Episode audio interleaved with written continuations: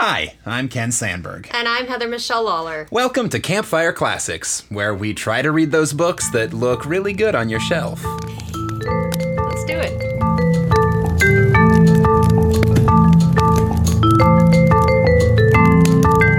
For some reason, I sounded kind of froggy when I said hi. It was very. I've only really had coffee today. It's kinda so it's it's a morning edition here at the Campfire Classics. Recording kind of early in the day, a little earlier than usual. A little earlier than usual. It's Early in the day, early for artists. It's almost four in the afternoon.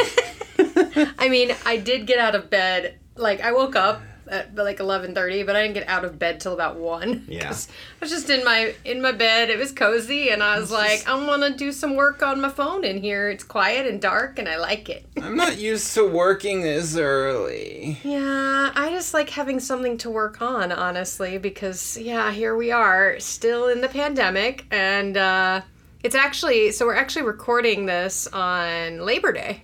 Yeah. Yeah, so this is So by the time you hear this, we might not be in. No, I'm not even going to say Oh that. God! But it's a day of action for Be an Arts Hero, which uh, I want to give a shout out to because they're doing some amazing work for artists. Um, hashtag Be an Arts Hero, um, and they also have a website, beanartshero.com. Uh, I highly encourage you head over there, call your senators, and um, let people know how much the arts is affecting the economy because there's all the stat like the stats on this website and it's I don't think people realize, or it wouldn't, or we would have already like, like bailed out the arts because it's going to affect everywhere from New York City, which is like you know Broadway, and LA, which is Hollywood, to towns that have a summer stock theater that the restaurants and hotels and um, industry, their their their tourism for the the people that come to the theater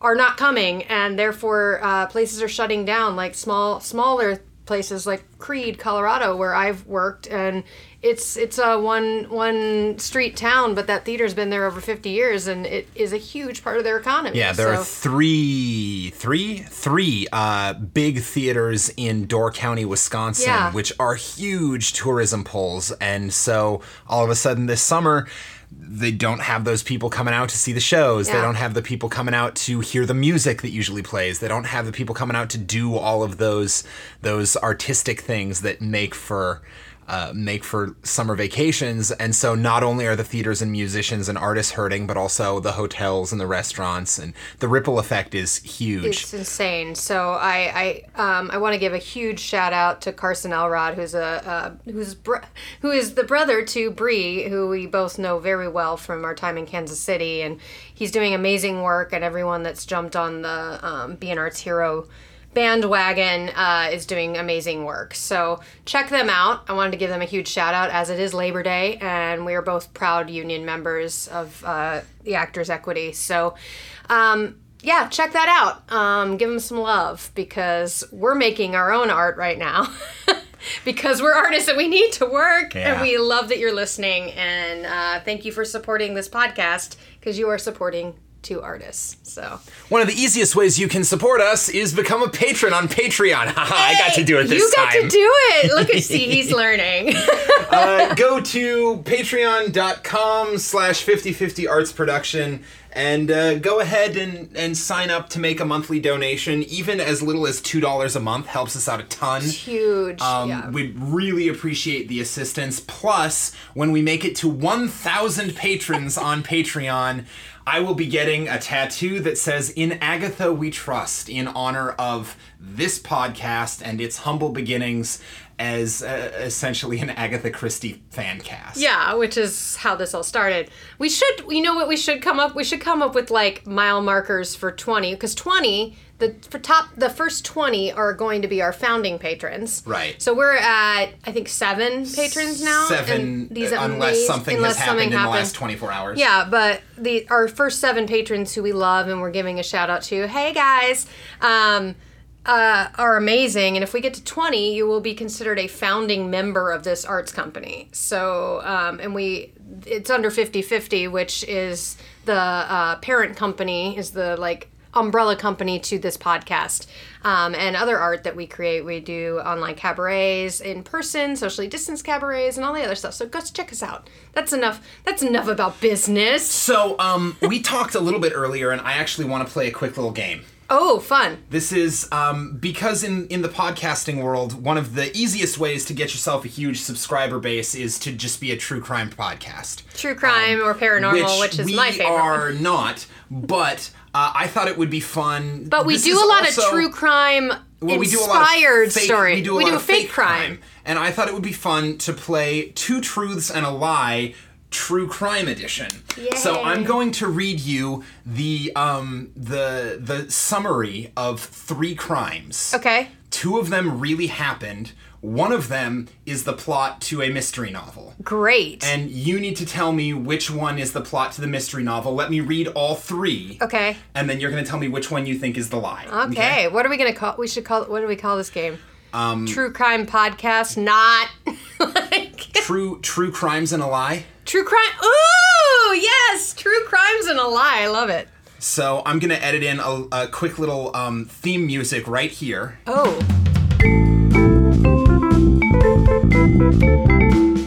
This is all. I didn't know this was Welcome. happening. Fun. Welcome to our new recurring bit, True Crimes and a Lie.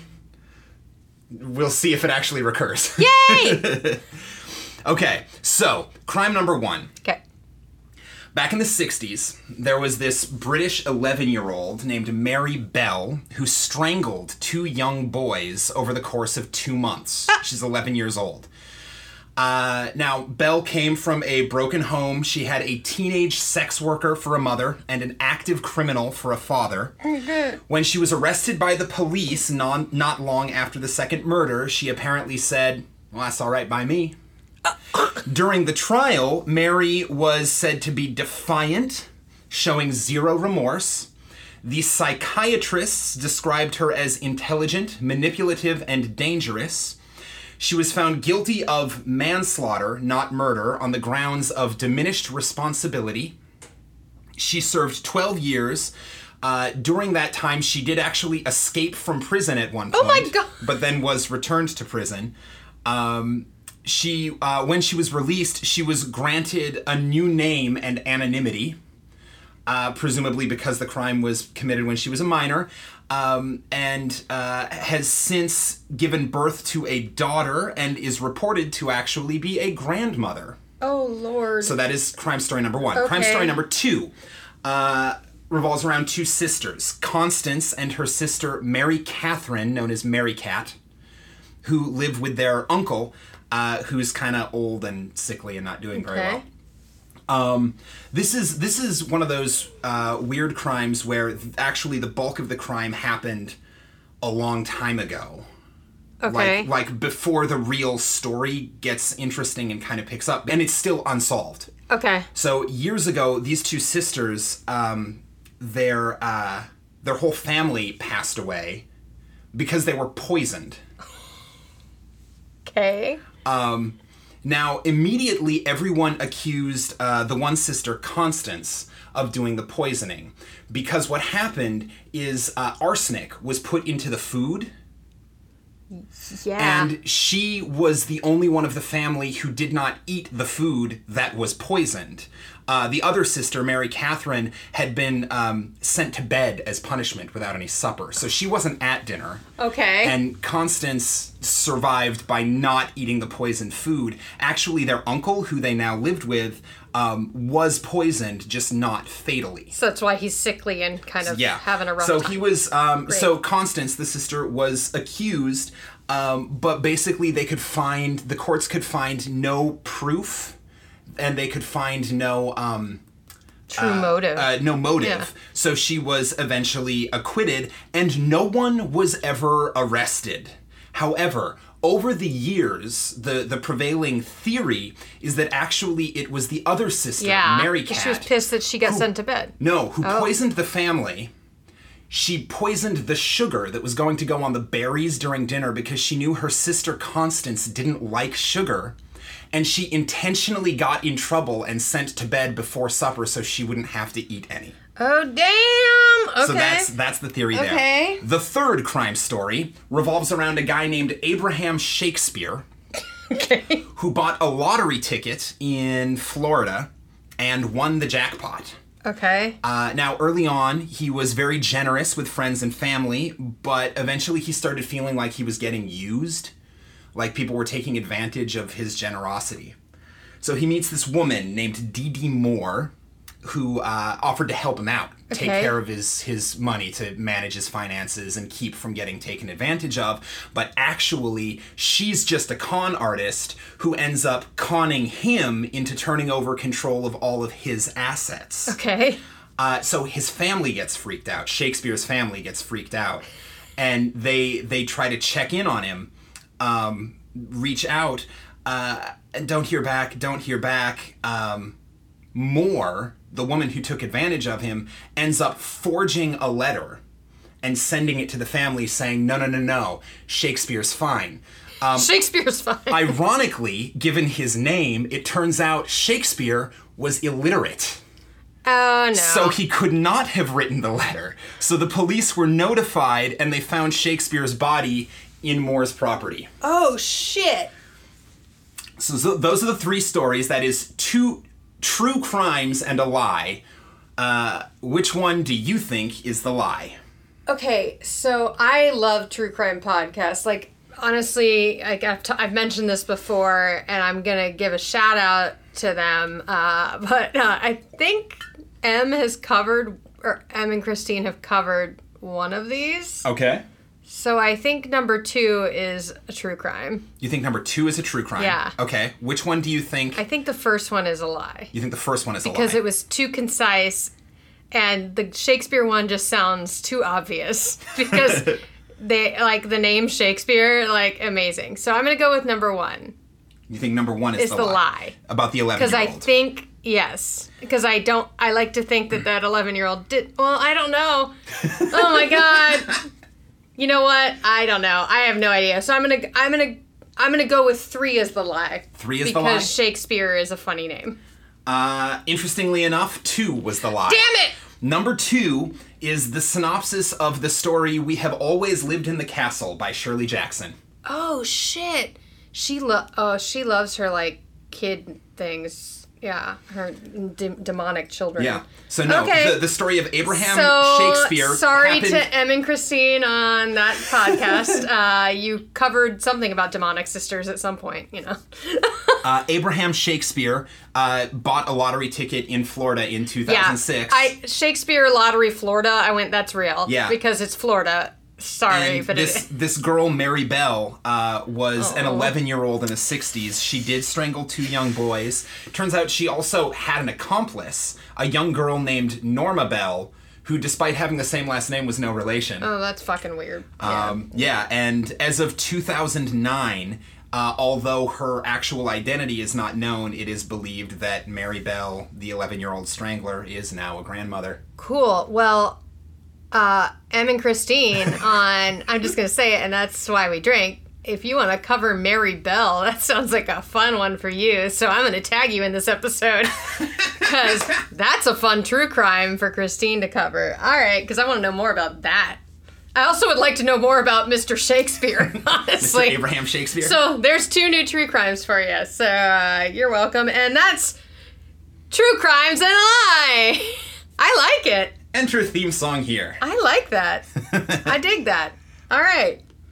Okay, um, so uh, let's get on to what we Yeah, what am I what am I doing here. Um, today? So I get to read today. So I got to play a game and I get to read? Yeah. This is the best. Yeah. uh, so, um, as you mentioned in episode 12, I recently put out a call on Facebook for some recommendations on Yeah. stories. And uh, today you are going to read a story, or possibly two if it goes really fast, by Oh. the most recommended author.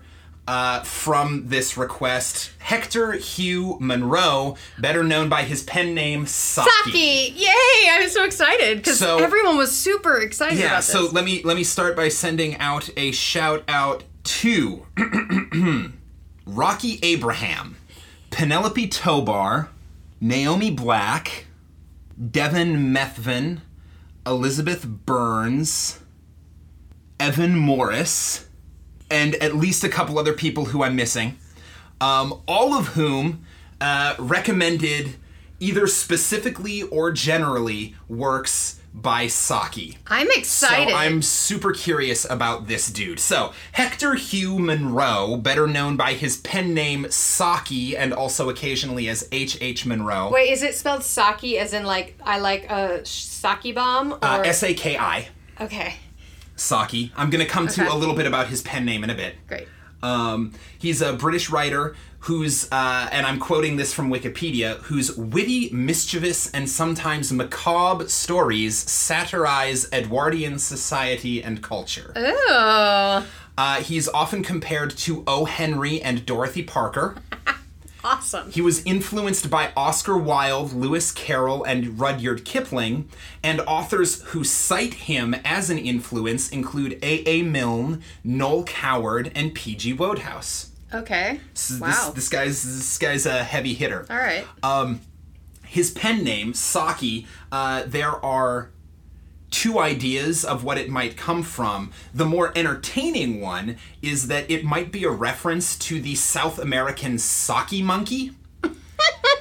Which at least two commentators, Tom Sharpe and Will Self, have connected to the quote, small, long tailed monkey from the Western Hemisphere that is a central character in The Remolding of Groby Lington, one of his stories. okay. I like I like his So I- name being named after a monkey. Named after a monkey, I like that. Although more commonly, it's assumed that it's a reference to the cupbearer in a book that um, I'm gonna have trouble pronouncing, and I apologize in advance for for butchering this.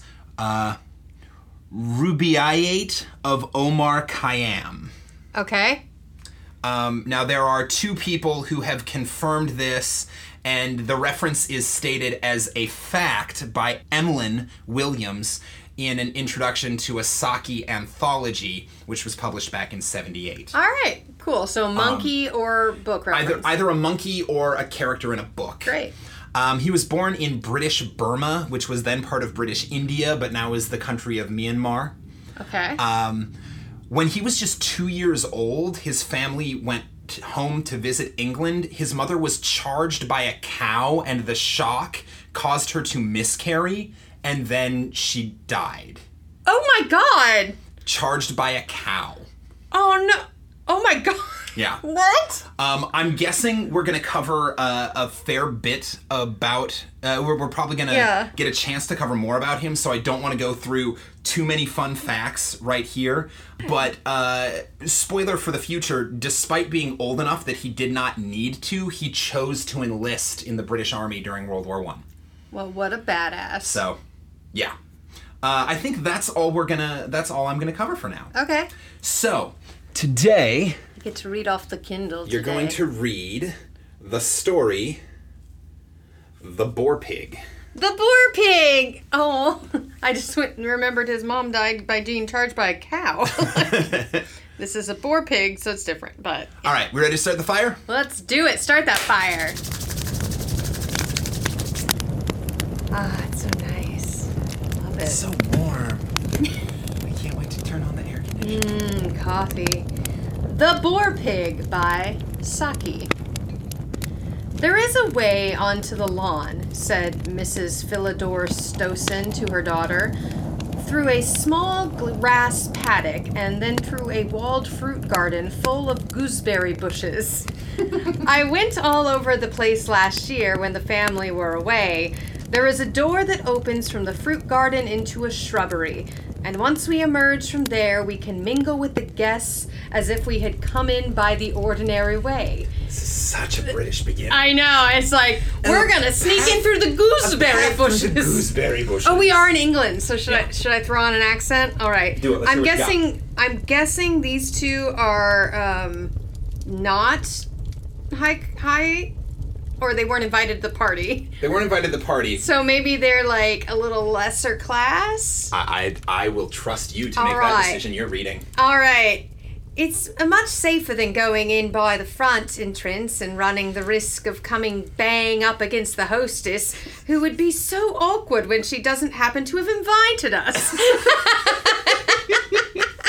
this is the way to crash a party in England. You go in through the gooseberry bushes because you don't want to make it awkward when the hostess and you bang up against each other. Yeah, don't awkwardly bang the hostess if you haven't been invited. especially if you haven't yeah, especially if you haven't been invited. Consent is important. But you can still sneak into a party. Isn't it a lot of trouble to take for getting admittance to a garden party? To a garden party, yes, but to the garden party of the season? Certainly not. Everyone of any consequence in the country, with the exception of ourselves, has been asked to meet the princess, and it would be far more troublesome to invent explanations as to why we weren't there than to get in by a roundabout way. I love this already. I stopped Mrs. Cuvering in the road yesterday and talked very pointedly about the princess. If she didn't choose to take the hint and send me an invitation, it's not my fault, is it? Now, here we are. We just cut across the grass and then through the little gate into the garden. so she's like, she ran into her at the grocery store and she's like, Oh, the princess is coming, eh? Yeah. And like she's like, mm-hmm. I'm just headed over. Nudge, nudge. How about an invite? No, fine. I'm gonna plan the most lo-fi heist you have ever. I'm gonna assemble a team of eleven. I'm so excited. This is going to be. Uh, we'll call it Saki's Eleven. Saki's eleven, except there's two you. of them. It's it's, Sa- Mrs. Stossen and her daughter. Well, Saki's two. Saki's deuce. they need to. They need to find an acrobat who can squeeze into tight little That's true. spaces, and an old man who can pretend to fall down and be sick, and And Brad Pitt. and Brad Pitt. if they had Brad Pitt, they'd get invited to the party. I let's be mean, let's be real. Brad Pitt and George Clooney, Yeah. like they're going to the party. Like, all right, Mrs. Stos, uh, Mrs. Stossen and her daughter, suitably arrayed for the country garden party function, with an infusion of Almanac de Gotha. What? oh man, I want to know what that is. Almanac de Gotha. Almanac de Gotha. Is that like the Almanac of Gardens or something? The Almanac de Gotha, although I'm guessing it's actually pronounced Gotha, Gotha? because it's a, a German term, Ah, what fucking German? I can't it- get away from it. is a directory of Europe's royalty and high nobility. Oh my god! So it's like the Zagat's guide for It's Zagat's Guide to British Rich People. it's Zagat's guide to who to know and who to suck up to in England. Love it. All right, all right, love it. The Almanac de Gotha sailed through the narrow grass paddock and the ensuing gooseberry garden with the air of a state barges making an unofficial progress along a rural trout stream. There was a certain amount of furtive haste mingled with the stateliness of their advance, as though hostile searchlights might be turned on them at any moment, and, as a matter of fact, they were not unobserved. Uh uh That's spotted. Matilda Cuvering, with an alert eye of 13 years old and the added advantage of an exalted position in the branches of the medlar tree, had enjoyed a good view of the Stossen flanking movement and had foreseen exactly where it would break down in execution. yes! This 13 year old girl's up there like, I see what you're doing. I see you and I already see how you're gonna fuck up. You're gonna get screwed up. and okay, so this is the 13 year old girl. They'll find the door locked, and they'll jolly well have to go back the way they came, she remarked to herself. Serves them right for not coming in the proper entrance. What a pity Tarquin Suberus isn't loose in the paddock. I'm guessing that's the dog. Tarquin Suberus isn't loose in the paddock? Tarquin? T A R Q. U I I N? mean, it's a name. Like it sounds like a freaking Hogwarts like teacher, Tarquin Suberus. Suberus? Superus. Superus. Super bus. No, sup, Superbus. sup, sup, yes, Tarquin Superbus. Uh, I don't know. Um, I'm gonna go ahead and guess that that's the name of the boar pig. oh yeah. After After all, as everyone else is enjoying themselves, I don't see why Tarquin shouldn't have an afternoon out. all right, let's find out. Oh my god, this is like that, that the boar pig in uh, uh, Berlin that was ch- like the naked man was chasing. yes. Lucius Tarquinius Superbus is the legendary seventh and final king of Rome, reigning from 535 BC until the popular uprising in 509 BC that led to the establishment of the Roman Republic. So either they've got this man locked up in their basement, or they've named for, for the their last pet, 2,500 years. or they've named their pet They've after named their pet after the king of Rome that led to the fall of the kingdom of Rome. Okay, that is some deep cut right there. I love it. Commonly known as Tarquin the Proud. Tarquin the Proud. I don't see why Tarquin shouldn't have an afternoon out. Matilda was of an age when thought is action. She slid down from the branches of the medlar tree, and when she clambered back, again Tarquin, the huge white Yorkshire boar pig, there it is, had exchanged the narrow limits of his sty for the wider range of the grass paddock. The discomforted Stossen expedition, returning in res- ooh, recriminatory. It's it's it's on the break of the page. Yeah, returning in recriminatory. Recriminatory. I was right. Look at that. Look at that. I don't know what that means. But are you looking it up? Sure. I'm assuming like their their crime spree Involving or of the nature of mutual accusations or counter accusations. So basically, they're coming back blaming each other. so they're talking and they're like, "This isn't working. This isn't working. This isn't working." Yeah, Yeah. but it's mother and daughter, right? yeah. Yeah. So they're they're blaming each other for it not working. It not well, if you had only thought of well, if you had only thought of Yeah. Yeah. So it's, you know, mother and daughter. But it isn't my fault. I was given those beans. The Yorkshire White Blah, blah, blah, the dis- discomforted Stossen expedition, returning in recriminatory but otherwise orderly retreat from the unyielding obstacle of the locked door, came to a sudden halt at the gate dividing the paddock from the gooseberry garden. What a villainous looking animal! exclaimed Mrs. Stossen. It wasn't there when we came in. It's there now, anyhow, said her daughter. What on earth are we to do? I wish we'd never come. The bull pig had drawn nearer to the gate for a closer inspection of the human intruders, and stood champing his jaws and blinking his small red eyes in a matter that was doubtless intended to be disconcerting, and as far as the Stossens were concerned, thoroughly achieved that result. Shoo! Hiss! Hiss! Shoo! cried the ladies in a chorus. If they think they're going to drive him away by reciting lists of the kings of Israel and Judah, they're laying themselves out for disappointed. Disappointment, observed Matilda from her seat in the medlar tree. As she made the observation aloud, Mrs. Stossen became for the first time aware of her presence. Oh no, now they know this 13 year old girl just released a damn pig. A moment or two earlier, she would have been anything but pleased at the discovery that the garden was not as deserted as it looked. But now she hailed the fact of the child's presence on the scene with absolute relief. Little girl, can you find someone to drive away? Uh, she began hopefully. Como? Compre pas? was the response. Oh, are you French? French? Are you French? Estez-vous du tout, sir anglais. Well, then why not talk in English? I want to know if permettez-moi expliquer. Oh no! Oh no! Oh no! You're gonna have to read that one. I did pretty good up till then. Uh, permettez-moi expliquer. Allow let me to explain. Yeah, let me explain. Ooh, look, look at that. I. You see, I'm rather under a cloud, said Matilda. I'm staying with my aunt, and I was told I must behave particularly well today, as lots of people were coming for a garden party, and I was told to imitate Claude.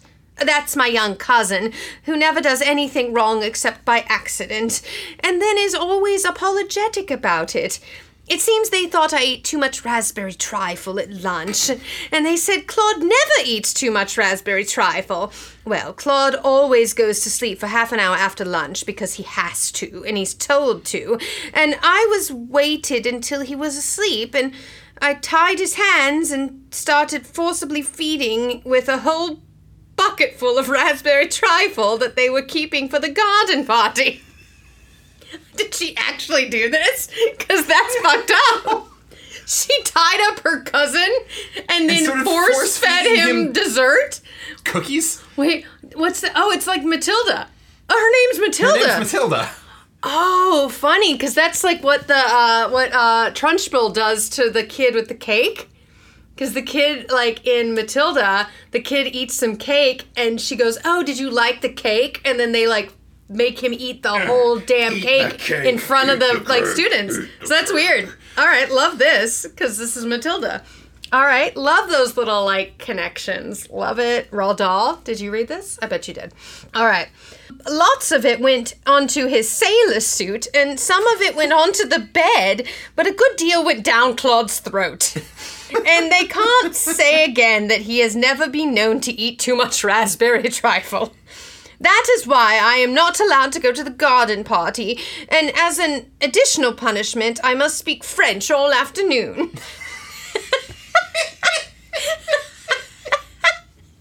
I hope this is true and she's not just making this up, but if she's making this up, what an imagination. That's yeah. All right. I've had to tell you all this in English as there were words like forcible feeding that I didn't know in French. Well, of course, I could have invented them, but if I had said nourriture obligatoire, you wouldn't have had the least idea what I was talking about. Mas maintenant nous parlons français. So, oh well, now I must speak French. Mais, mais, mais maintenant, mais maintenant nous parlez, parlons français. Yeah. Yeah, but now we speak French. But now we speak French. Oh God. Oh, God. I hope this doesn't go on too long. I apologize to all French speakers out there. I hope we have listeners in France just so they can laugh at the stupid American who took two years of French in high school, which was more than 20 years ago. Oh, very, oh, very well, très bien, said Mrs. Stossen reluctantly, in moments of a flurry. Such French as she knew was not under very good control. La à la tur côté de la porta est un cochon? Un cochon? Ah, le petit charmant! exclaimed Matilda with enthusiasm. I'm going to let you read that and see if it's even close to what I what I said. Là, is à l'autre côté de la porte est un cochon. I don't know that word. that- oh, something pig. Cochon is Oh. pig. I do know that. Ah, there we go. Yes. Là, à l'autre côté de la porte, uh, ah, in front of the door is, Is a, a pig. pig. A pig, ah, the little charmer. Um, mais non, pas du tout petit et pas du tout charmant. Ah, uh, no, it's not little and it's not cute. Un bit, un bête féroce. It's uh, very féroce. ferocious. It's it's a ferocious. It's a ferocious beast. okay, so all right, I I love this. On beat on on bet corrected Matilda. so uh, Mrs. Uh, Mrs. Stossen said un beat feroce. On bet corrected Matilda. A pig is masculine as long as you call it a pig, but if you lose your temper with it and call it a ferocious beast, it becomes one of us at once. Got it. Becomes one of us at once. Yeah. Becomes feminine. Yeah, becomes yes. French is a dreadfully unsexing language.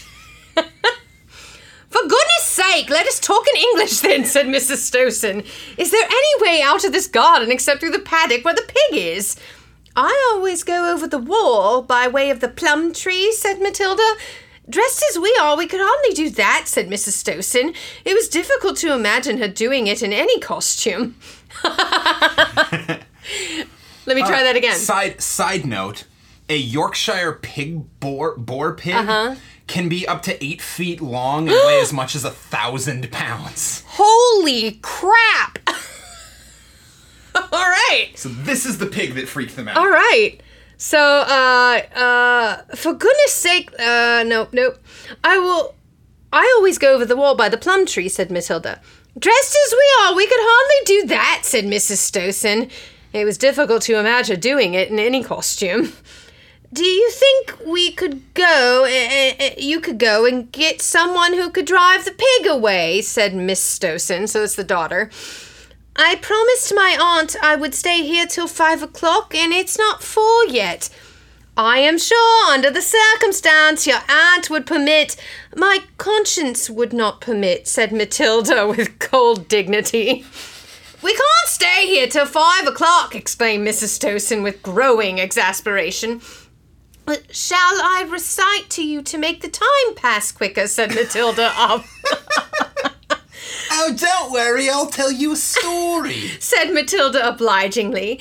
Belinda, the little breadwinner, is considered my best piece, or, or perhaps it ought to be something in French.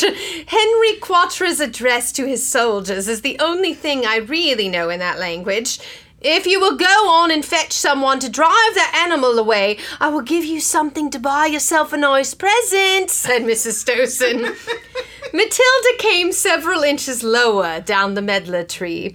That is the most practical suggestion you have made yet for getting out of the garden, she remarked cheerfully. Claude and I are collecting money for the Children's Fresh Air Fund. and we are seeing which of us can collect the biggest sum. Oh, I shall be very glad to contribute half a crown, very glad indeed, said Mrs. Stossen, digging that coin out of the depths of a receptacle which formed a detached outward of her toilet.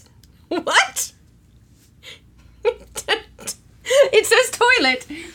Uh, digging that coin out of the depths of a receptacle which formed a detached outwork of her toilet. Is she carrying a bucket around? I would imagine it's it's uh, her toilette. Toilette. So her her um, like little purse. Her stuff that goes with her to to make to make powder up, her face. To powder her face. Her toilette. Her toilette. Yes, that's right. We're in a fancy country. toilette. Claude is a long way ahead of me at present, continued Matilda, taking no notice of the suggested offer. You see, he's only 11 and has golden hair and those enormous advantages when you're collecting. only if you're cute and blonde. You're, uh, only the other day, a Russian lady gave him 10 shillings. Russians understand the art of giving far better than we do. I expect Claude will net quite 25 shillings this afternoon. He'll have the field to himself, and he'll be able to do the pale, fragile, not long for this world business to perfection after his raspberry trifle experience. Yes, he'll be quite two pounds ahead of me by now.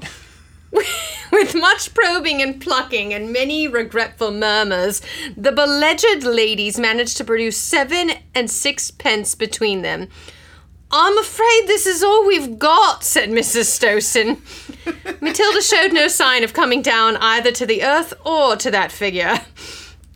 I could not do violence of my conscience for anything less than ten shillings, she announced stiffly. Mother and daughter muttered certain remarks under their breath, in which the word beast was prominent, and probably had no reference to Tarquin. so they're calling this little girl a little beast. I want this little girl to grow up to be best friends with the little boy from the Ransom of Red Chief. Uh, oh, yeah. I hope they get married. this little British girl and this little boy the in the Wild West from from Alabama, yes, wherever they were. Yes, I love it. Um, beast, beast, beast, and then something about beast. La la la la la. There we go. I find I have got another half crown. I found I haven't got another half crown, says Mrs. Stossen in a shaking voice. Here you are. Now please fetch someone quickly. Matilda slipped down from the tree, took possession of the donation, and proceeded to pick up a half of overripe medlars from the grass at her feet. Then she climbed over the gate and addressed herself affectionately to the boar pig. Come, Tarquin, dear old boy. You know you can't resist medlars when they're rotten and squashy. Tarquin couldn't. By dint of throwing the fruit in front of him at judicious intervals, Matilda decoyed him back from his sty, while the delivered captives hurriedly crossed the paddock. Well, I never! The little minx! exclaimed Mrs. Stossen when she was safely on the high road. The animal wasn't savage at all, and as for the ten shillings, I don't believe the Fresh Air Fund will see a penny of it. there she was, unwarrantably harsh in her judgment. If you examine the books of the funds, you will find the acknowledgement collected by Miss Matilda Cuvering, two shillings, six, two S, six D. That's the end of the story.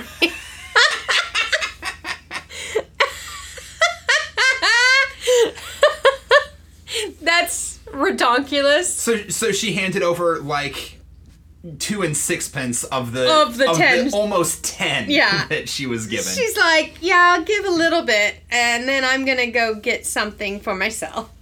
Like some more trifle to force feed my poor cousin. Would you like to read another one? We're only forty five minutes in. yeah!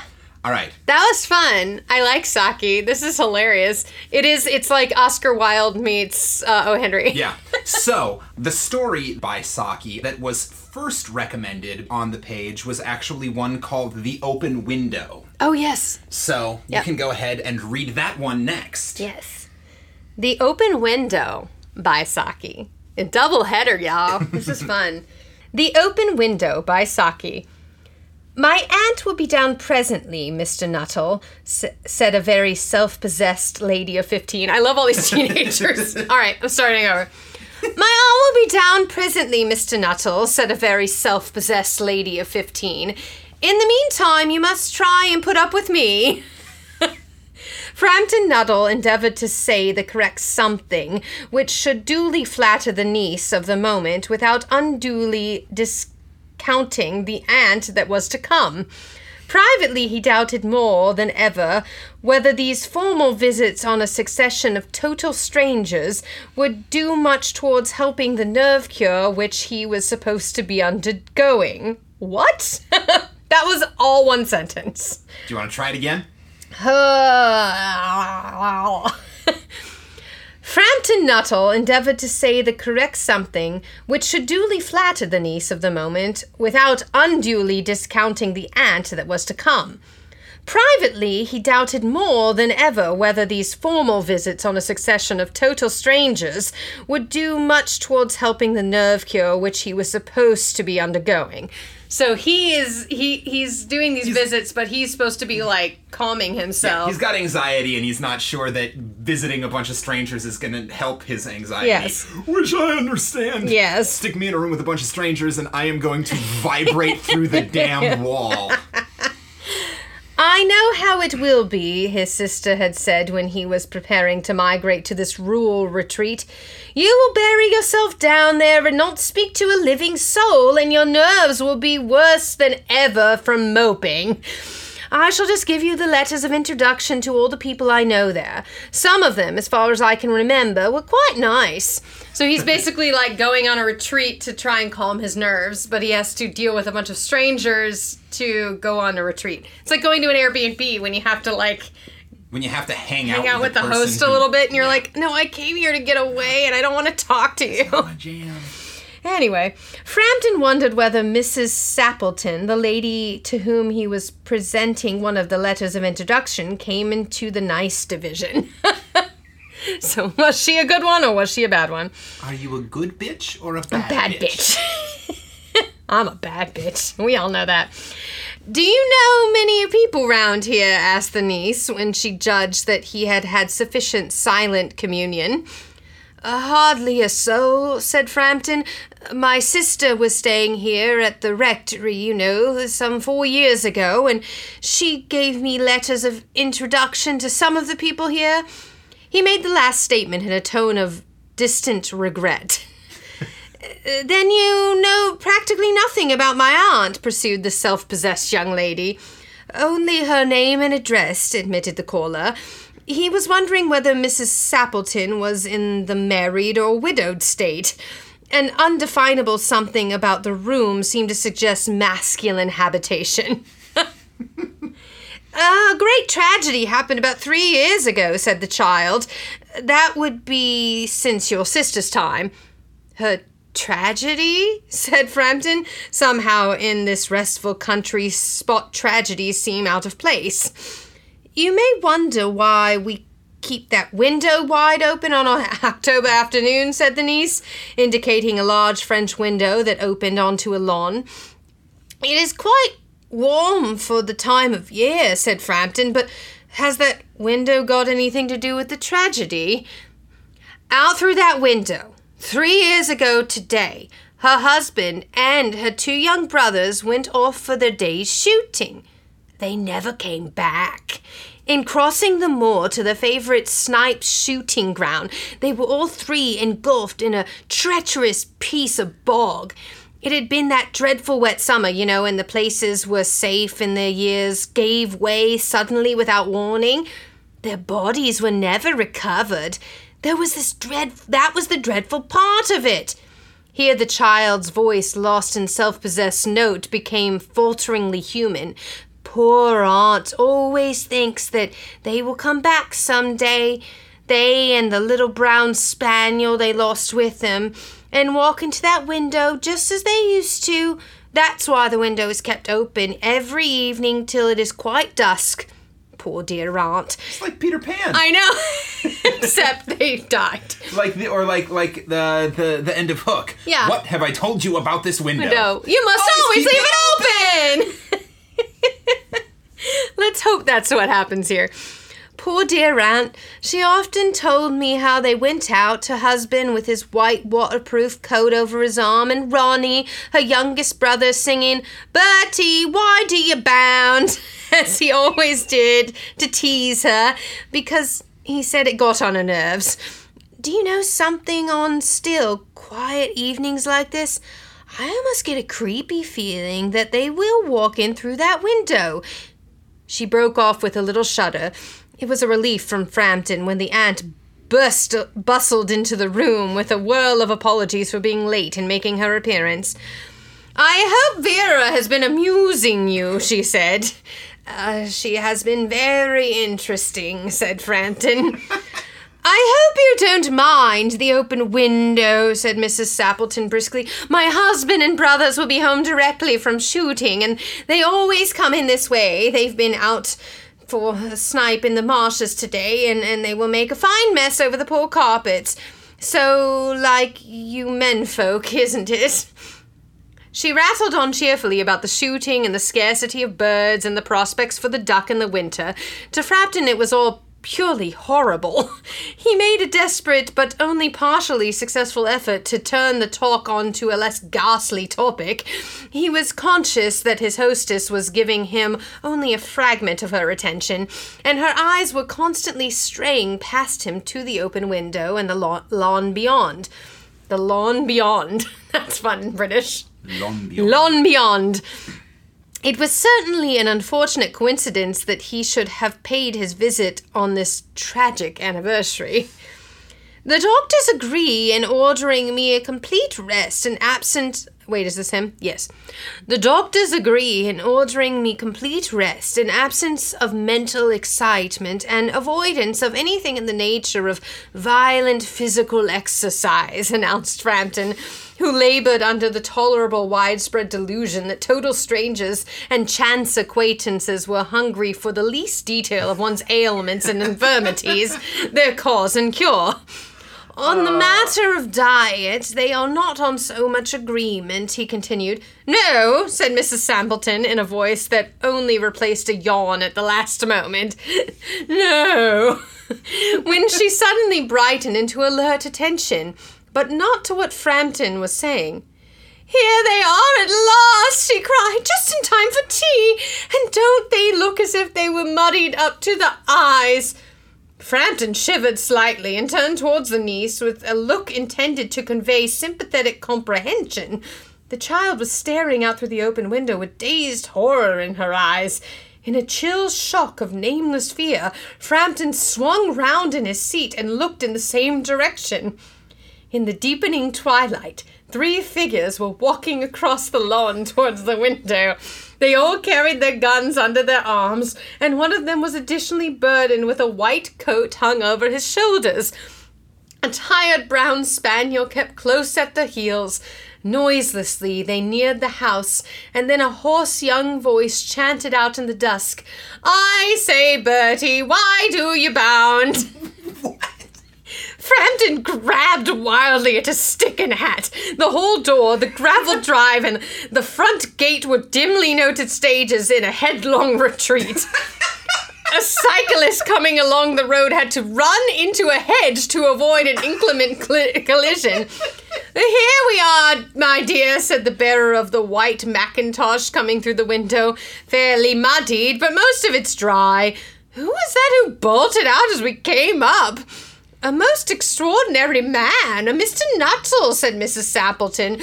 Could only talk about his illness and dashed off without a word of a goodbye or apology when you arrived. One would think he had seen a ghost. Oh, God, the little girl made the whole thing up just to with him. I expect it was the spaniel, said the niece calmly. He told me he had a horror of dogs. He was once hunted into a cemetery somewhere on the banks of the Ganges by a pack of pariah dogs and had to spend the night in a newly dug grave with the creatures snarling and grinning and foaming just above him. Enough to make anyone their nerve. Romance at short notice was her specialty. That's the.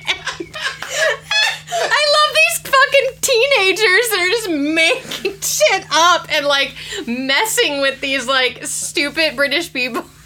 so I guess uh, Saki's favorite, what would we call them? Device? Anti heroes? Anti hero or device is a teenage girl who just who can manipulate the shit out of the other people because they're all trying to keep up appearances and or are very Oh, very very uh, gullible.